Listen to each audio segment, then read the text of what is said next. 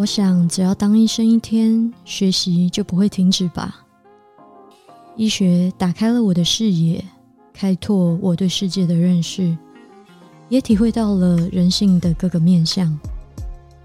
于此，与你分享这份学医学心笔记，记录成为更好的自己的每一刻。Hello，大家好，我是阿居，欢迎你回到今天这一集的阿居的学医学心笔记。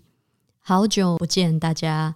呃，我发现我可能很多集的 Podcast 的开头可能都是好久不见，或者是好久没有来录 Podcast 了，真的是不好意思，因为我现在在做住院，时间真的是不多。有时间的时候呢，很多时候也只想要好好的休息。不过我的 Podcast 频道呢。一直都是一个我记录一些想法、生活以及遇到的事情的一些看法的一个地方，用声音的方式把它记录下来，也没有求在这个频道里面得到什么样金钱上面的回馈。虽然呢，如果你喜欢这个频道，我很欢迎你请我喝咖啡，你可以到我的 Instagram 去追踪我。搜寻阿居的学医学心笔记，在首页的地方呢，就有可以请阿居喝咖啡的地方。很喜欢用声音的方式来记录生活。那我这个频道呢，也是佛系经营啦。好，今天呢是二零二三年的一月三号，阿居现在正在录音的时间，很快到了二零二三年，二零二二年过去了。二零二二年对于我来说是什么样的一年呢？我觉得是发生了蛮多事情的一年。在二零二二年最重要的一件事情呢，就是诶，我从医学院毕业了，然后升任了住院医师，match 到了我喜欢的第一志向小儿科，然后还可以继续留在温哥华。其实真的是。很开心的一年，在这一年呢，我也从家里面搬出来，因为开始要做住院医师，要离医院近一点。也因为这样子呢，我拥有了自己的第一栋房子。这些都是生命中的大事情，所以在二零二二年留下了不少的深刻的印记。在二零二二年呢，疫情也慢慢开始解封了，我也在二零二二年终于出国了，出国去到夏威夷游玩了一下。但是很不巧的，回从夏威夷回来就得了 COVID。我在医院工作撑了两年都没有得 COVID，结果出去玩一趟回来就得了。嗯，在二零二二年呢，也跟着家人到了东部开车旅游了大概两三个礼拜，我们去了好多好多的地方。虽然这一趟开车到最后我是真的有点开车疲劳了啦，虽然我是一个很喜欢开车的人，但。那么长的旅程哦，也是开的蛮累，但是也终于有机会带爸爸妈妈到加拿大东部去看一看那边的风景，真的非常的美丽。我是一个很喜欢旅游的人，所以在呃我的 Instagram 上面呢，也有记录一些这些旅游的影片。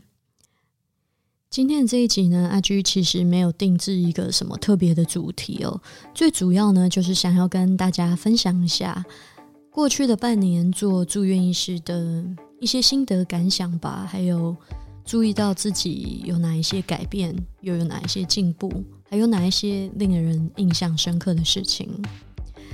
然后也想要跟大家聊一聊对于 podcast 的想法。最后呢，跟大家聊一下自己在二零二三年又有哪一些新年新希望吧。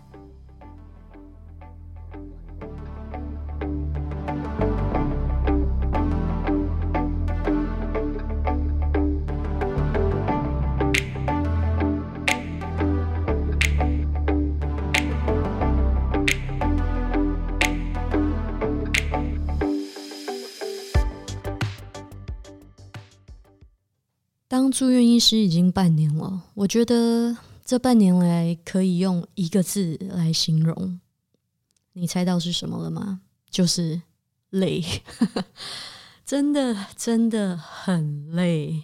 当住院医师是一件很累的事情，累在哪里呢？我觉得有两个层面吧。第一个层面就真的是身体上面的累，嗯，要做很多的值班 on call。然后很多时候没有自己的周末的时间，因为周末的时间你可能都在 uncle 在医院。那我们值班呢，又有各种不同类型的 uncle，所谓的 uncle，嗯，对我来说呢，在我的 program 里面有几种 uncle 的方式。第一种方式呢，就是夜班，你可能是五点去上班，然后。嗯，下班的时候是隔天早上的七点、八点、九点，或者是早上十点，就看你会忙到什么时候。第二种呢是所谓的一整天啊，超过二十四小时的班。那我通常呢，大概都是做二十六小时左右。那你可能会问说，这二十六小时里面有没有睡觉呢？答案是，如果不忙的话，有时间就会去睡觉；没有时间的话，就不睡觉。第三种 uncle 的方式呢，就是 weekend，在周末的时候进去，然后做日班，早上就七点八点到下午五点，让夜班的人来接。有这种三种要进医院上班的方式。那另外几种呢，就是 on call 在家里面 at home call，呃，这种呢通常用电话就可以解决。真的有需要的时候呢，才会需要进到医院里面去工作。我知道这样听起来，对于很多可能现在你也是住院医师，正在台湾的，你说不定听起来会觉得，诶，其实好像还好，因为我知道台湾的住院医师好像 on call 的时间更多，他们甚至很多时候都是做超过三十个小时。呃，以前在加拿大呢，住院医师的文化也是这样子的。很多住院医师上班呢，都是比如说从礼拜五下午开始，一直到礼拜一早上，都是上班的时间哦，绝对超过三十几个小时，四十几个小时。但是后来我们这边呢，觉得这样子实在太不人道了，所以现在他们所改的呢，就是最多你一定要在早上十点的时候离开医院，然后这样算起来，可能最多就是二十六到二十八个小时上班的时间。可是呢，虽然有这样子的规定，但它也不是被严格的执行。有的时候，你医院的工作做不完，你还是有可能会在医院待超过十点呐。零零总总这样子下来，这半年这么多的值班，其实很多时候一个月下来，我如果有一个 weekend 可以是自己的时间，可能就很开心了。因为常常 weekend 都要值班，所以半年下来，真的只有。累可以形容，尤其是我们 program 呢做了一个每一个住院医师一年都要做两次两个礼拜的夜班哦，就是 night float，我们称 night float，也就是这两个礼拜你都是连续的做夜班。那我个人的习惯呢，其实我真的是一个很不喜欢熬夜的人，也是一个非常需要 睡眠的人，所以做夜班呢不习惯，就是把整个时间颠倒过来哦，因为我怕就是。两个礼拜过后要再倒回来会很累，所以我就撑着第一次做夜班的时候做那 night float 的时候，结果在那短短的两个礼拜内，我就一下子暴瘦，瘦了大概四公斤。因为常常就是你早上九点从医院离开，然后你回家洗澡睡觉，你一睡可能至少要五六个小时吧，然后三四点起来，可是你五点又要到医院，所以中间也根本没有什么时间可以吃东西，这样。一路下来呢，就瘦了。哎，我只能说，真的蛮辛苦的。做住院医师，这个是不是我有预期到的部分呢？其实我知道做住院医师会很累、很辛苦，但是真正经历了以后，我没有想到是这么的累。然后，甚至有的时候，我会觉得，是不是因为我已经年过三十了，超过三十岁再来做住院医师，是不是对于身体有一点负担呢？嗯，但也没办法，都已经走到这一步了，对不对？很多人问我说：“哇，当住院医师这么累，你后悔了吗？”我觉得我没有后悔，因为在心理方面，我还是蛮喜欢、蛮满足于这份工作的。尤其是在小儿科，我真的做了住院医师以后，非常庆幸自己在小儿科。呃，对于我来说呢，如果是一样是做住院医师的工作，但是在别的门科，我可能会觉得真的觉得非常的痛苦吧。因为毕竟看小孩子，我自己喜欢跟小孩子相处，所以在小儿科，即便是看生病的孩子，他们毕竟还是孩子，可以带给我很多的快乐以及放松的地方。所以，即便是在做住院师这么繁忙的工作，还是会觉得，哎，有一点点的怎么样？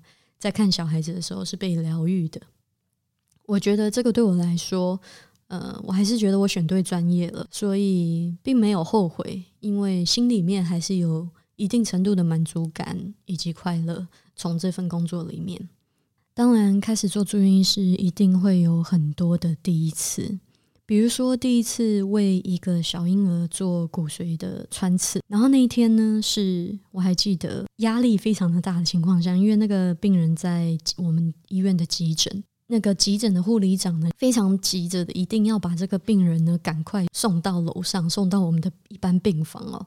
所以呢，他就说：“你们这个骨髓穿刺要做快一点，因为我们下面快要没位置了。今年的这个冬天呢，我们 B C 省的这个儿童医院遇到了 几乎是史无前例的，我们说 big surge，也就是说，我们史无前例的看到了我们医院可能。”近十年、二十年来最多病人量的一次，我们的急诊呢几乎是爆满哦。然后每一次可能甚至要请病人去别的医院就诊。那真正真正要把这个资源呢留给紧急的、有生命危险的这些小孩子，所以医院非常非常的忙碌。那那一天呢也不例外，是非常急诊非常忙碌的一天。然后我的这个。学长呢就问我要不要做 lumbar puncture，急诊有一个两个礼拜大的小婴儿，那我当然要说好啊。但是呢，我一到楼下呢，这个急诊科医师啊，还有护理长呢，就全部过来就说：“哎，谁要做这个 puncture？” 然后我就说我，然后他们就问我是。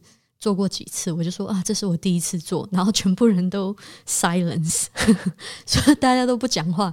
然后那个护理长就说，You got one shot，他就说你只有一次机会，然后如果失败了就赶快换人，不要浪费时间，因为我们要赶快把这个病人送上去。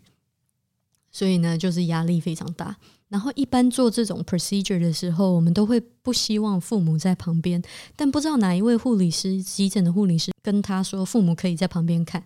所以他的爸爸呢，就选择要待在旁边看。OK，所以在爸爸的目视下，我又是第一次做，然后护理长又在外面，就是虎视眈眈看你这个，呃，你这个菜鸟住院医师要花多少时间做这个 lamb puncture。还好，还好，我一次就成功了，真的是可喜可贺。我也不知道我到底是怎么得到，反正就是一步一步来。这也是我这一次做这个骨髓穿刺意识到的一件事情。我原本以为我会很紧张，但是结果我一点都不紧张，然后就成功了，算是蛮开心的。然后后来也做过第二次，也成功了，蛮开心的。以后希望可以越做越顺手。那做住院师还有很多的第一次，比如说第一次为婴儿做就是新生儿刚刚出生的新生儿做这个心肺复苏的，做 CPR 做 chest compression，也就是胸部的这方面的压缩。那其实那一天对于新生儿做 CPR 这件事情其实是不常见的。我问过我的老师，他说他可能一百个里面做过，每一百个可以可能会出现一个吧，是不是那么常见的一件事情哦？那那一天。当然是第一次遇到，所以有一点傻眼。但是我的老师就在旁边，他当然是就是发号施令的那一个人。他就说：“OK，现在开始做 chest compression，就是开始做心肺复苏，做这个胸部的压缩。”然后我就不假思索的马上就跟着他的指令开始做了。可是我后来想一想，我觉得我的老师好像没有真正的照 SOP 走哦，因为新生儿呢跟我们。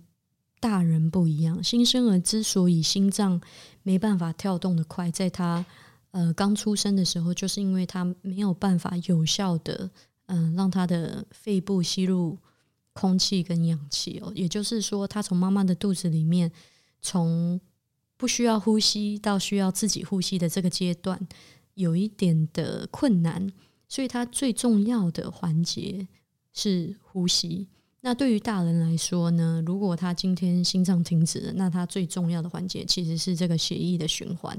那直接做胸部的压缩是是啊最重要的。可是，在新生儿呢，胸部的压缩并不是第一步哦。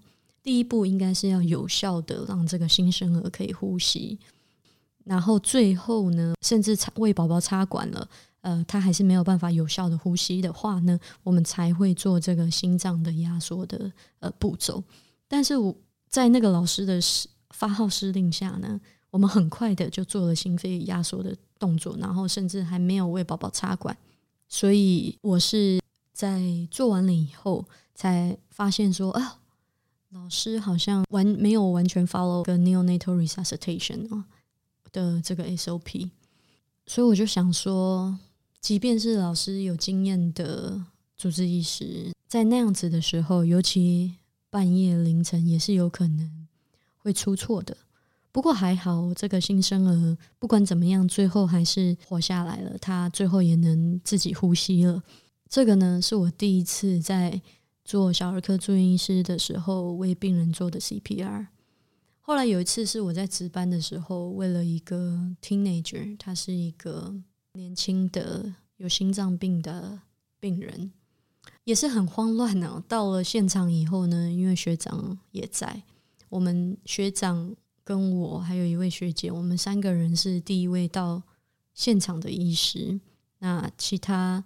就还有呼吸治疗师跟一些护士在旁，然后病人呢就是 coding，我们那个时候叫 code blue 啊，一样哦，也是一开始有一点混乱，但是到后来呢，慢慢的大家也都步上轨道，我也是去帮忙为病人做心肺复苏，也就是 chest compression 这个动作。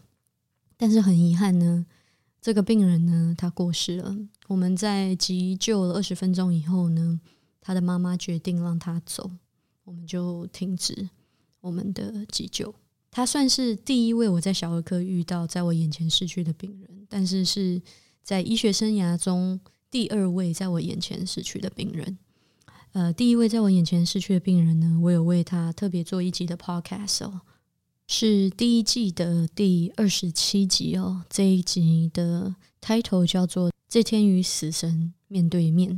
那个是我在做实习的时候遇到的第一位在我眼前逝去的病人，然后到了今年做了第一年的住院，然后呃遇到了第二位。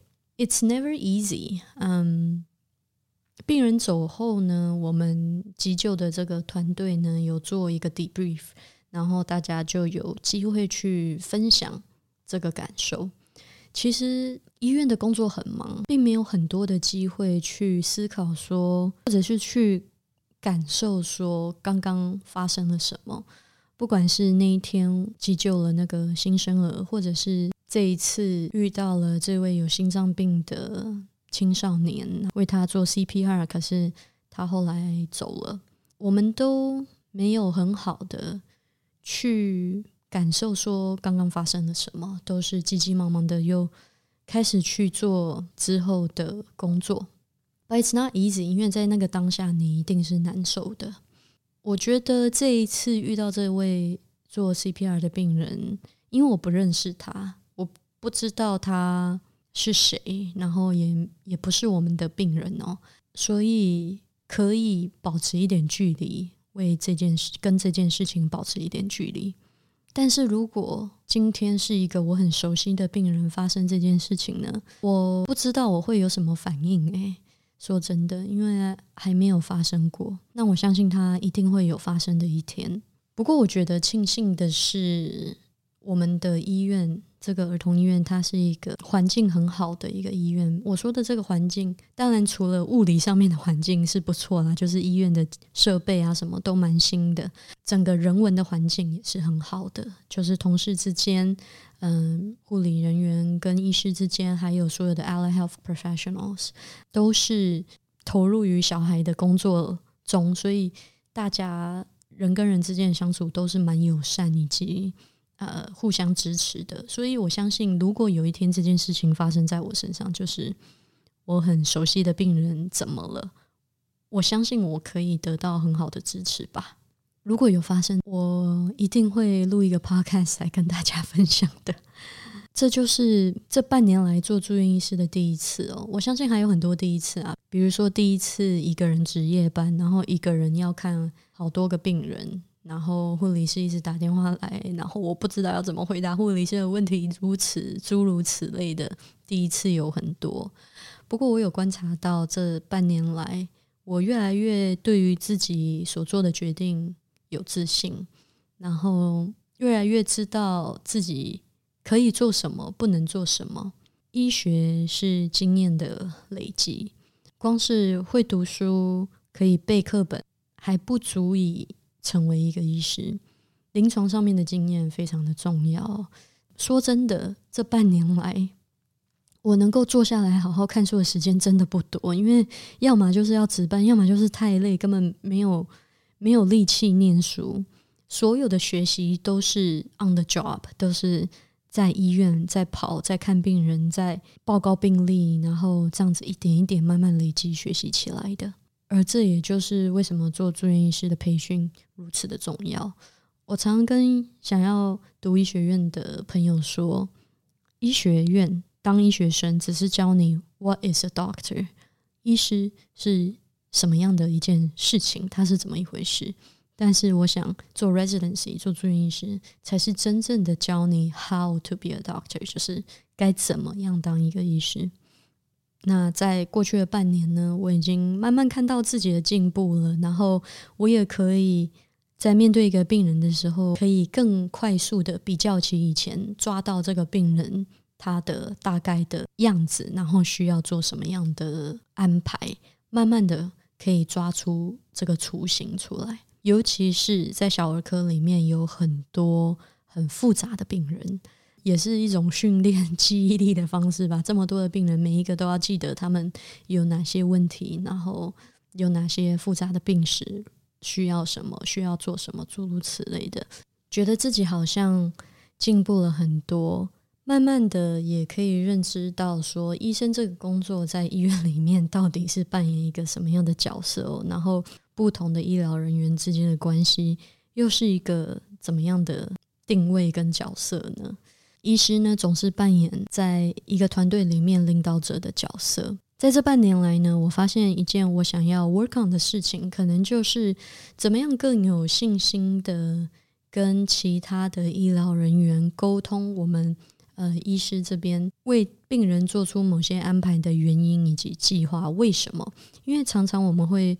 受到很多的质疑，那这些质疑是很好的，来自于各个不同的医疗人员，他们可能有他们的看法，然后提出来质疑，就是医生的决定。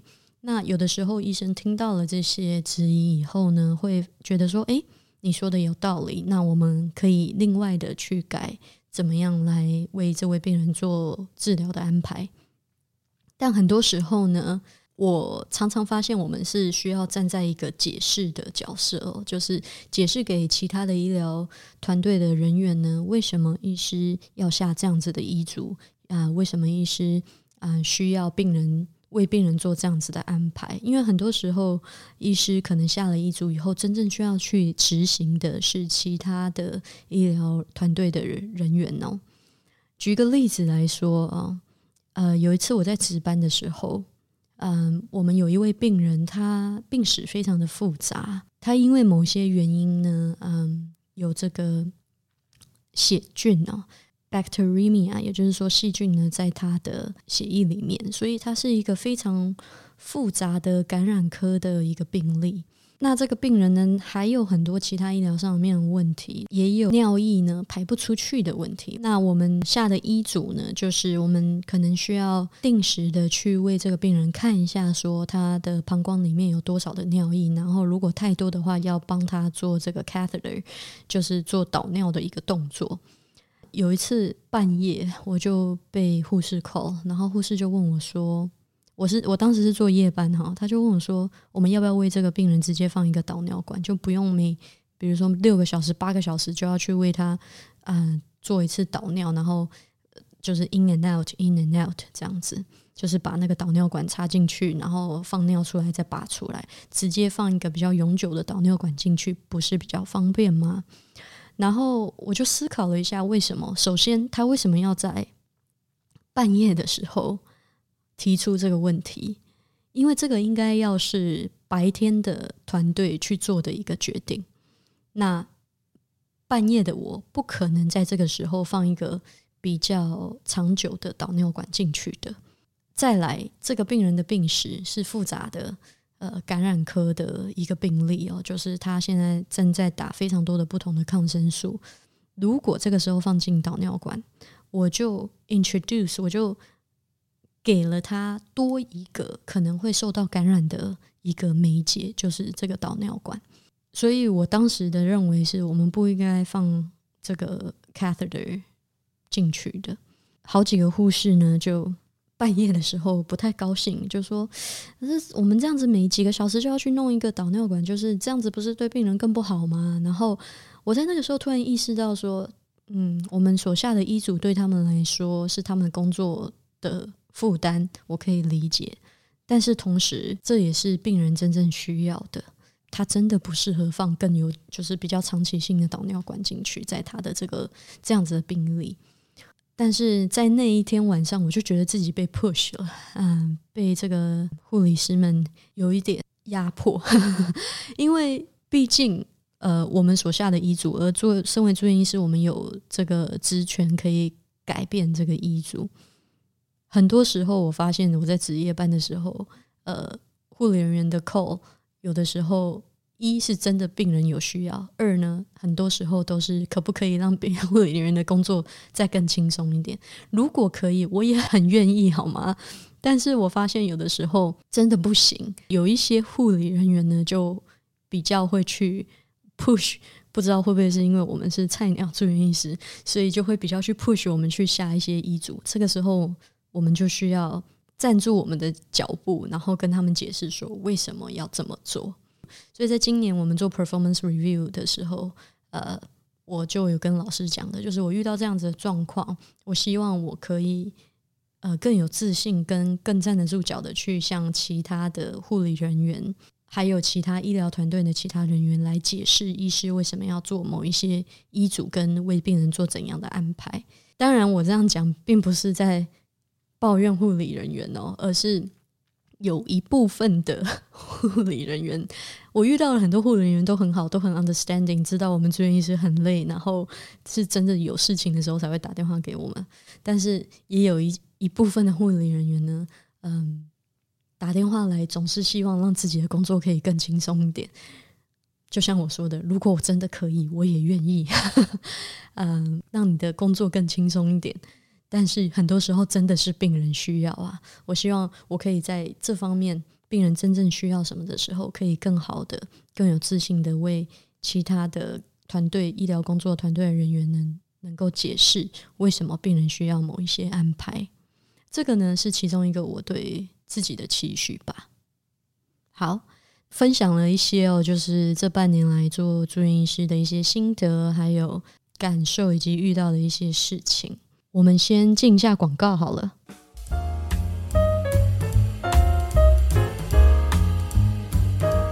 你喜欢这个节目吗？欢迎你到脸书或者是 Instagram 上面搜寻阿居的学医学新笔记，就可以追踪我哦。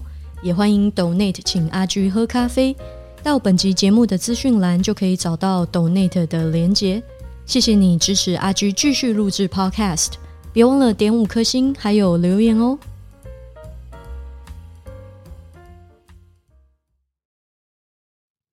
好的，嗯，就像我说的哦，就是我的 Podcast 真的非常佛系的在经营，所以你如果不懂那里也没关系啦。但你如果愿意的话，我很愿意被你请喝咖啡。关于 Podcast 呢，这个第三季其实我蛮喜欢我第三季的整个安排，就是我有三个单元，一个呢就是一样是我的单口秀啊，学医学心的这个部分，就是我自己自言自语的讲一些对于我在学医的过程中遇到一些事情的看法以及感想。第二个部分呢，就是句话家常。我可以邀请一些朋友，或者是有趣在生活中遇到的有趣的人啊，来我的 podcast 节目上面聊一些可能不一定跟医学有关的话题。呃，我也非常的喜欢这样子的一个单元。然后最后呢，是我一直很希望可以透过疾病来诉说生命的故事，也就是倾听病因的这个单元。嗯，我非常的喜欢第三季的这样子三个单元的安排，因为都是我觉得很有趣，然后我会想做的一些方向。因为我第一季开始做这个节目，就是我三年级开始做实习生的时候开始做的，到现在已经第三年了。第一季就是三年级，第二季就是四年级，然后第三季就是医学院毕业了，现在在做住院医师第一年。但是我觉得这个第三季可能不一定会跟着就是一年一年的这样子 timeline 走，可能会更拉长一点，因为我做的速度也比较慢。做了住院医师了以后，嗯，的确哦，制作 podcast 时间越来越少，然后再来。呃，另外的句话加长以及倾听病音的这两个单元，要找来宾来也比较花时间，然后还要跟人家抢时间什么的，所以我这个第三季可能会拉长一点，就是不一定做满一年就会换第四季，我会希望就是慢慢的做，然后有机会有趣的话题，遇到有趣的人、有趣的话题，我就会继续的做下去。呃，这个算是我对 podcast 的一个交代吧。不知道你们是不是也喜欢这三个单元呢？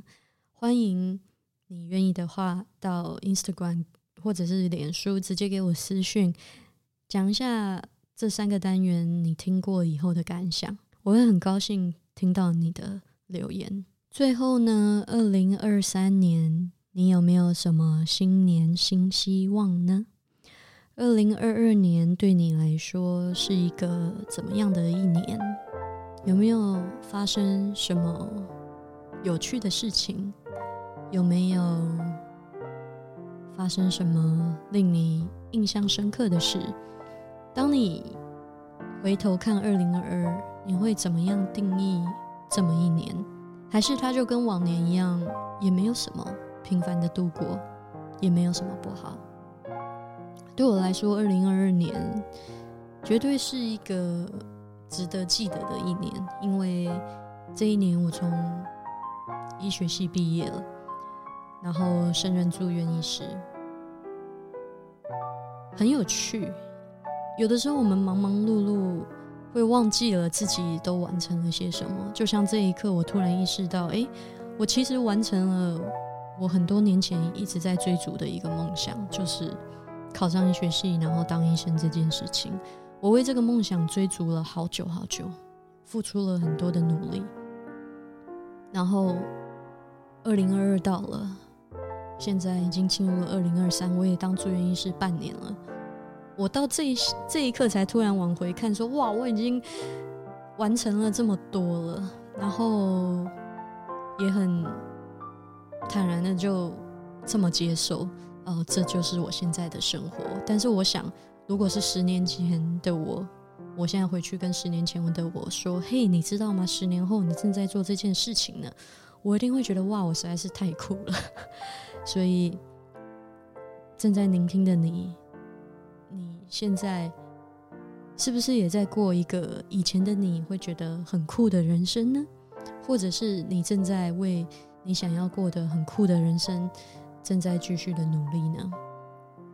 不管你现在在哪里，都很高兴你能够听我的节目听到这里。然后，所以在新的一年呢，祝福你想要的事情都可以完成。最好的愿望就是心想事成。我二零二三年对自己有什么期许呢？其实我觉得平平安安就好吧。然后这一年。我想要更诚实的面对自己的需求以及感受，很诚实的回应他们，不勉强自己，做一个不轻易失去平衡的人。好的，那今天节目就到这边，新年快乐，我们下次见，拜拜。